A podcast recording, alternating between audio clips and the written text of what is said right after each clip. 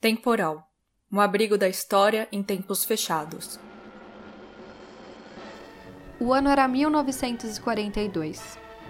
Com o objetivo de explicar a entrada dos Estados Unidos na Segunda Guerra Mundial, o governo americano reuniu filmagens que mostravam o avanço da Alemanha nazista, do Japão e da Itália frente aos aliados.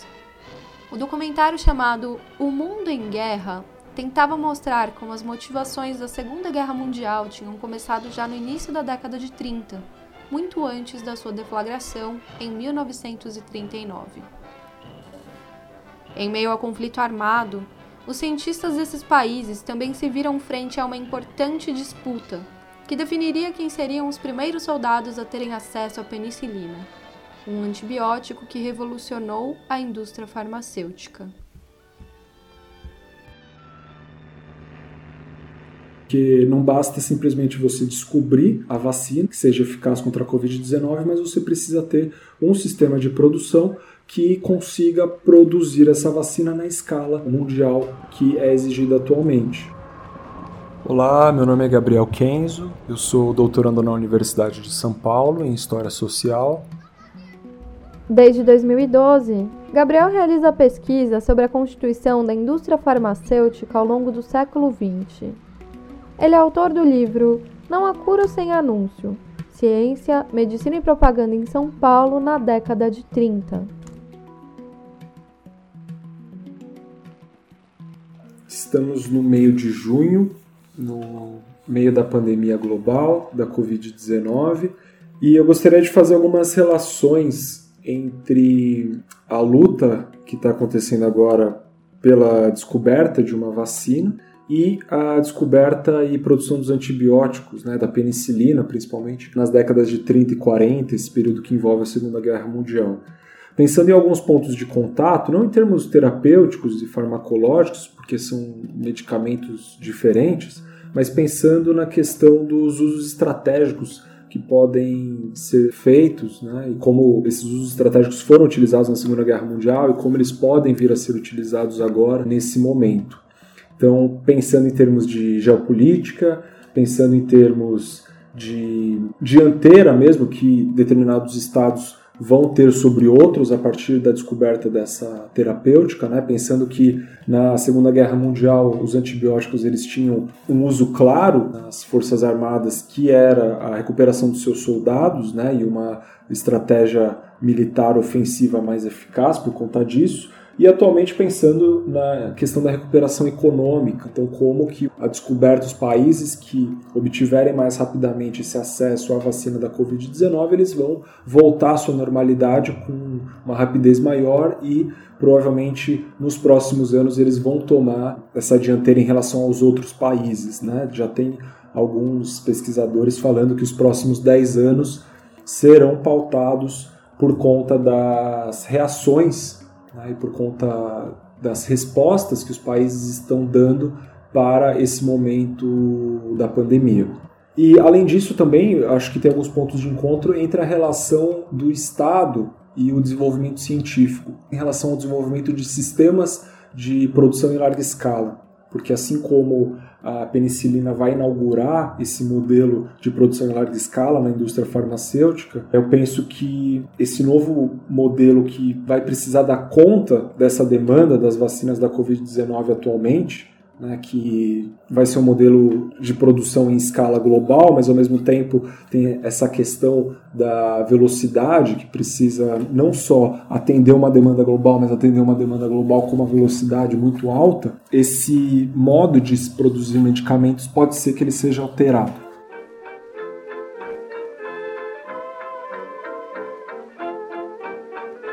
Falando um pouco sobre a penicilina, ela é descoberta em mil novecentos e vinte e oito pelo Alexander Fleming. O Fleming ele era um bacteriologista no hospital de Saint Mary e, voltando de um período de férias, né, enquanto ele conversava com um colega, ele percebe que existia uma zona dentro de uma cultura de fungo em que certas bactérias não proliferaram ali naquela zona. Então ele consegue determinar que o penicílio, que era o fungo que existia ali naquela cultura, ele tinha uma ação antibactericida.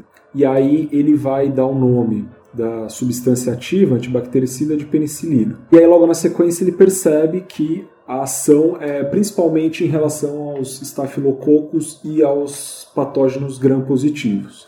O Fleming vai publicar as suas descobertas em mil novecentos e vinte e nove, mas a penicilina só vai conseguir ser comercializada por volta de uma década depois desses primeiros testes que ele havia feito. Até eles conseguirem obter esse isolamento da penicilina, o Fleming ele vai enviar os moldes de cultura do penicílio para pesquisadores que simplesmente enviassem cartas para ele dizendo que queriam tentar fazer esse isolamento da substância ativa, né? E o Fleming vai enviar essas culturas basicamente para a Europa inteira. Até o momento que ela chega em Oxford, né? Ela já estava em Oxford há algum tempo e um pesquisador chamado Ernst Chain, relendo esse artigo de mil novecentos e vinte e nove do Fleming, ele vai propor ao seu supervisor, o Howard Florey, para que eles começassem um esforço conjunto para conseguir isolar o componente. Eles conseguem chegar a obter a penicilina em quantidades consideráveis e em mil novecentos e trinta e nove eles fazem testes em ratos. Então eles pegam oito ratos, injetam o streptococcus em todos eles, em quatro eles injetam a penicilina, em quatro eles não injetam. Os quatro que tiveram a penicilina injetada, na manhã seguinte estão vivos, e os quatro que não tiveram, na manhã seguinte estão mortos. E aí o Ernst Chain vai chamar isso de um milagre. Eles vão publicar essas descobertas na Lancet em mil novecentos e quarenta, e lá eles vão descrever a produção, a purificação, o uso experimental, a sequência do processo. Em mil novecentos e quarenta e um eles começam para a fase dos testes em seres humanos e eles vão testar a penicilina em um policial que estava numa condição infecciosa grave, com vários abscessos espalhados pelo corpo, e eles começam a administrar as doses de penicilina e os resultados começam a ser extremamente positivos, logo vinte e quatro horas depois que eles aplicaram. Só que o problema é que eles ficam sem o estoque de penicilina, eles não têm penicilina suficiente para dar continuidade no tratamento. Então, em algumas semanas, o policial acaba morrendo. Percebendo que eles não têm uma estrutura e investimentos o suficiente para produzir a penicilina numa escala necessária, eles recorrem aos Estados Unidos, ao governo dos Estados Unidos.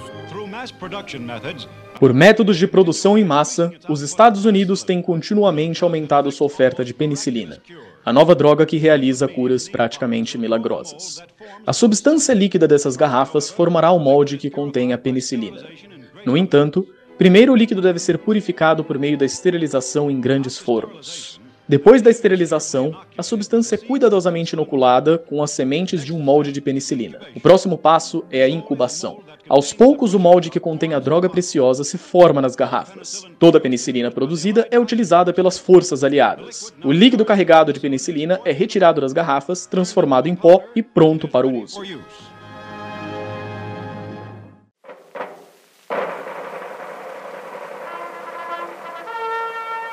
E aí, em mil novecentos e quarenta e um, o Florey e o Heatley, que era um outro pesquisador da Universidade de Oxford, eles chegam nos Estados Unidos e eles começam a fazer as pesquisas, e o governo dos Estados Unidos, então, começa a elaborar uma política industrial já durante a Segunda Guerra Mundial para que essa produção de penicilina aumente em escala. Então, já com os Estados Unidos dentro da Segunda Guerra Mundial, o governo americano cria o C M R, que era o Committee for Medical Research, que era uma subdivisão do Office of Scientific Research and Development, que era responsável pelo Projeto Manhattan, Projeto Manhattan mesmo da criação da bomba atômica. Então eles contratam aí cinquenta e oito laboratórios de pesquisa, acadêmicos e industriais, para estudar a ação da penicilina no combate às infecções. Eles contratam também quatro empresas farmacêuticas, a Pfizer, a Lederle, a Merck e a Squibb, para desenvolver um processo mesmo de produção industrial em larga escala. E aí eles vão construir seis fábricas, e vão contratar outras dezesseis, oriundas aí da iniciativa privada, e vão criar uma grande planta industrial para a produção da penicilina. E o governo vai dar prioridade de produção para Pfizer e para Merck, porque elas haviam desenvolvido um processo de fermentação submersa que tinha se demonstrado bastante eficaz. No final da guerra, as unidades de produção construídas elas vão ser vendidas às empresas que estavam operando ali as empresas privadas, obviamente por preços muito vantajosos. Durante a guerra, a penicilina foi um negócio muito rentável para essas empresas que participaram desse processo, porque o governo comprava toda a produção, a produção para uso civil era proibida, então o governo encaminhava toda a produção de penicilina para as suas forças armadas, para garantir a sobrevivência do soldado, e logo após a guerra, a patente da penicilina continua na mão das empresas privadas norte-americanas.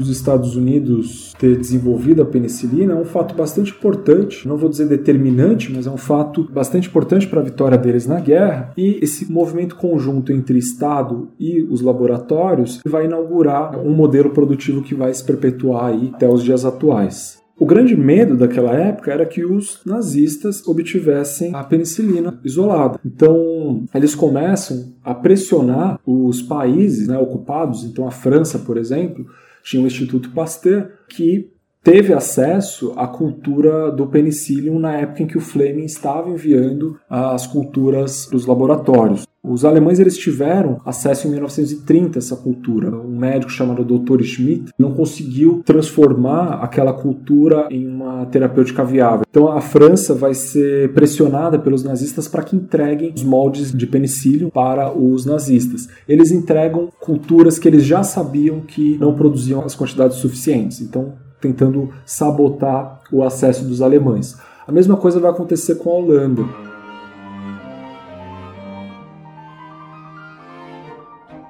A Holanda vai ser pressionada também. O principal laboratório deles, que tinha a maior coleção de fungos do mundo, o laboratório chamado C B S, que era perto de Utrecht, eles são pressionados, eles também, nesse mesmo movimento dos franceses, eles entregam uma cultura sabotada para os nazistas, e as culturas que eles tinham, que eles acreditavam que seriam eficazes, eles enviam para um outro laboratório dentro da Holanda, chamado N G I S F. Esse laboratório estava numa zona mais afastada, em Delft, na Holanda, e eles começam a fazer testes secretos a partir dessa penicilina enviada. Havia uma vigilância nazista ali no laboratório, mas eles encontraram uma forma de sabotar essa vigilância quando eles descobrem que o guarda ali, ele gostava de gin. E aí todo dia eles garantem lá que o guarda tivesse a sua garrafa de gin, e durante a tarde ele apagava, ele dormia, e era o momento em que eles conseguiam fazer os testes. E aí em mil novecentos e quarenta e seis, depois que a guerra termina, eles conseguem isolar a penicilina. Óbvio, a guerra já acabou, mas isso vai ser bastante importante porque com o término da guerra, a patente ela está na mão dos americanos. E os holandeses, conseguindo desenvolver a penicilina a partir de uma outra espécie de fungo, que era o Penicillium baculatum,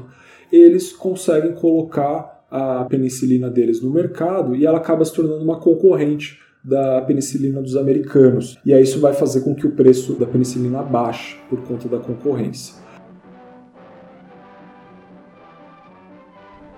A Holanda se manteve neutra na Segunda Guerra, mas foi invadida pela Alemanha hitlerista ainda em maio de mil novecentos e quarenta. Os efeitos dessa ocupação se tornaram mais agressivos no ano seguinte, quando os nazistas passaram a exigir mais contribuições dos holandeses e a perseguir os membros da comunidade judaica, os enviando para campos de concentração.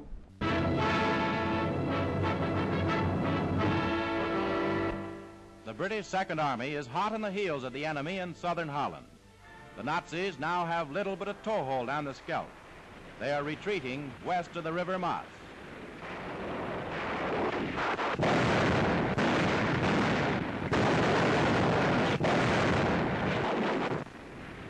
As tropas aliadas conseguiram libertar grande parte dos territórios holandeses em mil novecentos e quarenta e quatro, mas parte da população do norte continuou sofrendo com os efeitos da invasão nazista até maio de mil novecentos e quarenta e cinco. Àquela altura, os países do eixo já tinham perdido grande parte de sua influência. Com derrotas em uma série de combates, Hitler cometeu suicídio no dia trinta de abril. Mas a guerra terminaria apenas com a rendição japonesa em dois de setembro de mil novecentos e quarenta e cinco, semanas depois de os americanos lançarem duas bombas atômicas nas cidades de Hiroshima e Nagasaki. Cerca de duzentas mil pessoas morreram após esses ataques. Pouco após o lançamento da primeira bomba, o presidente Harry Truman fez uma declaração em que tentava incitar o orgulho pela demonstração de força americana, ainda que ela tenha atingido milhares de vidas e que com certeza não fosse a única alternativa para encerrar a guerra. Em suas palavras, nós gastamos mais de dois bilhões de dólares na maior aposta científica da história, e nós ganhamos. We have spent more than two billion dollars on the greatest scientific gamble in history, and we have won.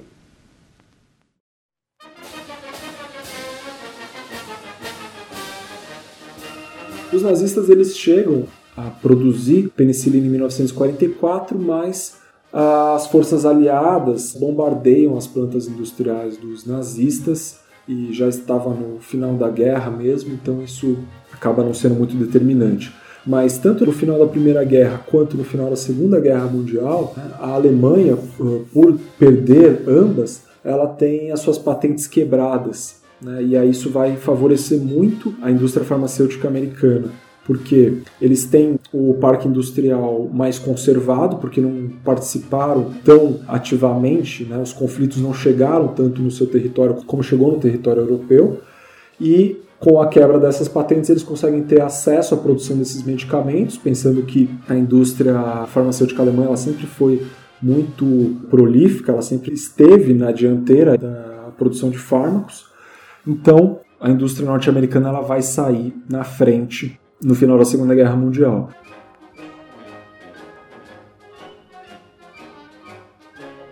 Os próprios ingleses, né, eles vão ter que, a partir de então, comprar a penicilina dos americanos e pagar os royalties correspondentes por conta disso. Apesar deles terem sido os grandes descobridores aí do processo, mas o Chain, o Florey e o Fleming, eles eram contra o patenteamento da penicilina porque eles acreditavam que aquilo era um processo natural e eles só tinham descoberto o funcionamento, o mecanismo daquilo e eles estavam reproduzindo aquilo, além da própria questão humanitária relacionada às patentes.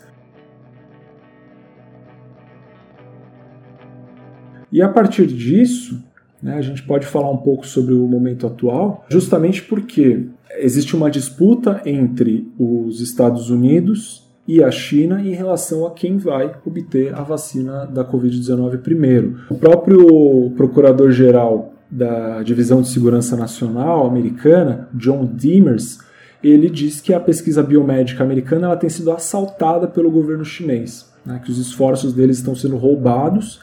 E os chineses eles estão desenvolvendo as suas pesquisas, colocando em risco a vida dos próprios americanos. Então é interessante pensar nesse paralelo, né? Assim como hoje em dia a gente tem artigos constantemente sendo produzidos sobre o avanço dessas vacinas, esses artigos, a princípio, eles são públicos, né? Da mesma forma, o Fleming ele publicou o seu artigo e não só publicou, como ele distribui as culturas do penicílio para os laboratórios interessados. Então isso coloca também uma questão de o que, que é realmente invenção de alguém, né? E o que, que não é uma continuidade de um processo de pesquisa.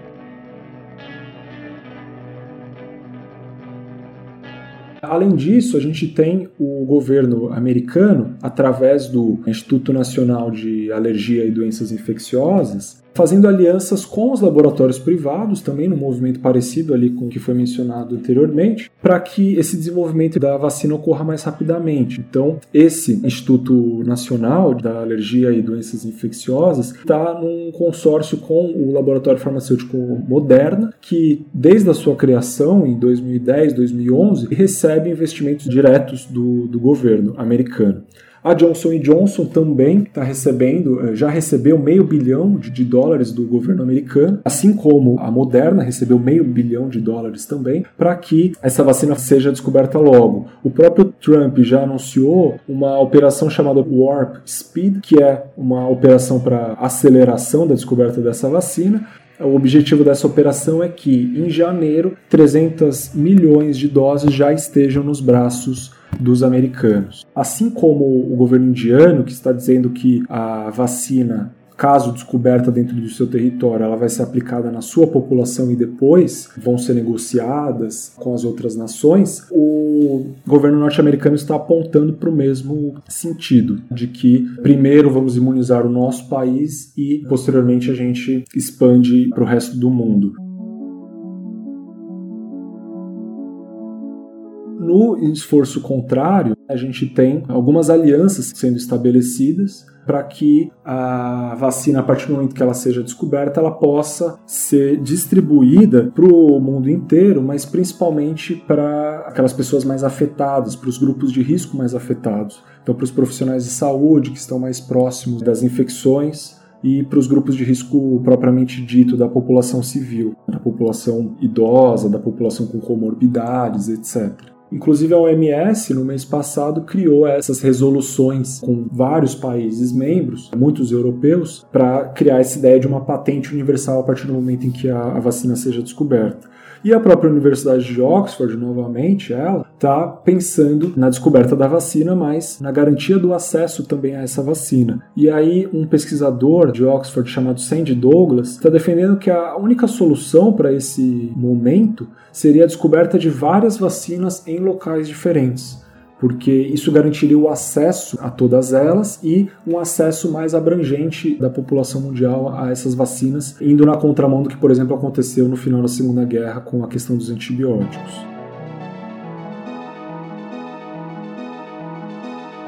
A própria Universidade de Oxford, com o laboratório AstraZeneca, também britânico, já estão na fase três dos testes da vacina, então estão bastante avançados. Vão começar a fazer testes aqui no Brasil. Tem também um consórcio entre um laboratório chinês e o Instituto Butantan, também aqui no Brasil, para serem realizados testes. E existe um projeto de lei já encaminhado que prevê que, caso a vacina seja descoberta, ou quando a vacina for descoberta, descoberta, ela entra num regime de licença compulsória aqui dentro do Brasil, um regime de quebra de patentes, que está previsto na Constituição do Código de Propriedade Industrial Brasileiro, no sentido de que em momentos de extrema urgência, de crise, e aqui eles acentuam a questão da pandemia nesse projeto de lei, então em determinados momentos esse regime de licenciamento compulsório ele seria justificado justamente para garantir o acesso. A quebra de patente ela seria justificada para que a população pudesse ter acesso a, a essa cura. Então, nos encontramos nesse ponto.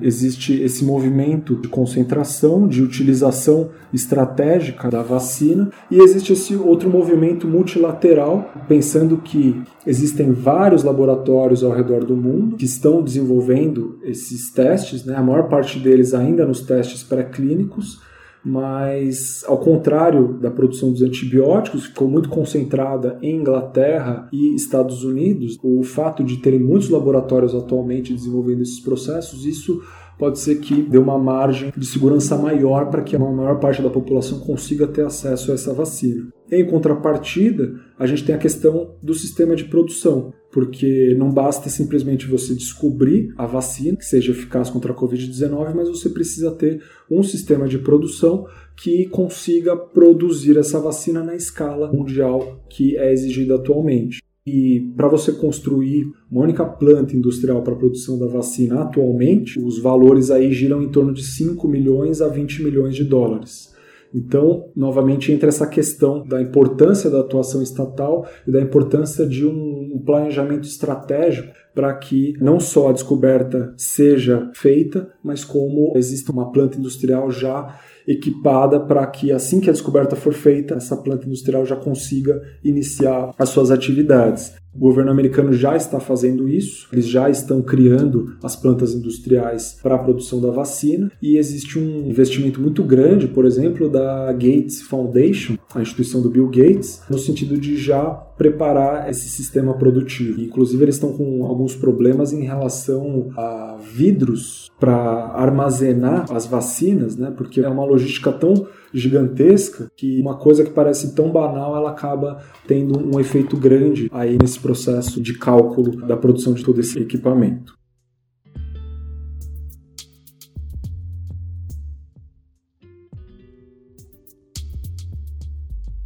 trouxe essas reflexões para a gente pensar um pouco, né, em como que a história pode auxiliar a gente a entender o processo presente. Óbvio que a repetição nunca vai ser tal qual, mas existem sempre pontos aí em comum, e no caso específico aqui da atuação do Estado americano e das indústrias farmacêuticas americanas, eu acredito que exista realmente um fio condutor de medidas adotadas desde aquele período da Segunda Guerra Mundial até os dias atuais, e isso acabou gerando uma memória histórica para eles, inclusive, para a forma como eles operam nesse tipo de situação.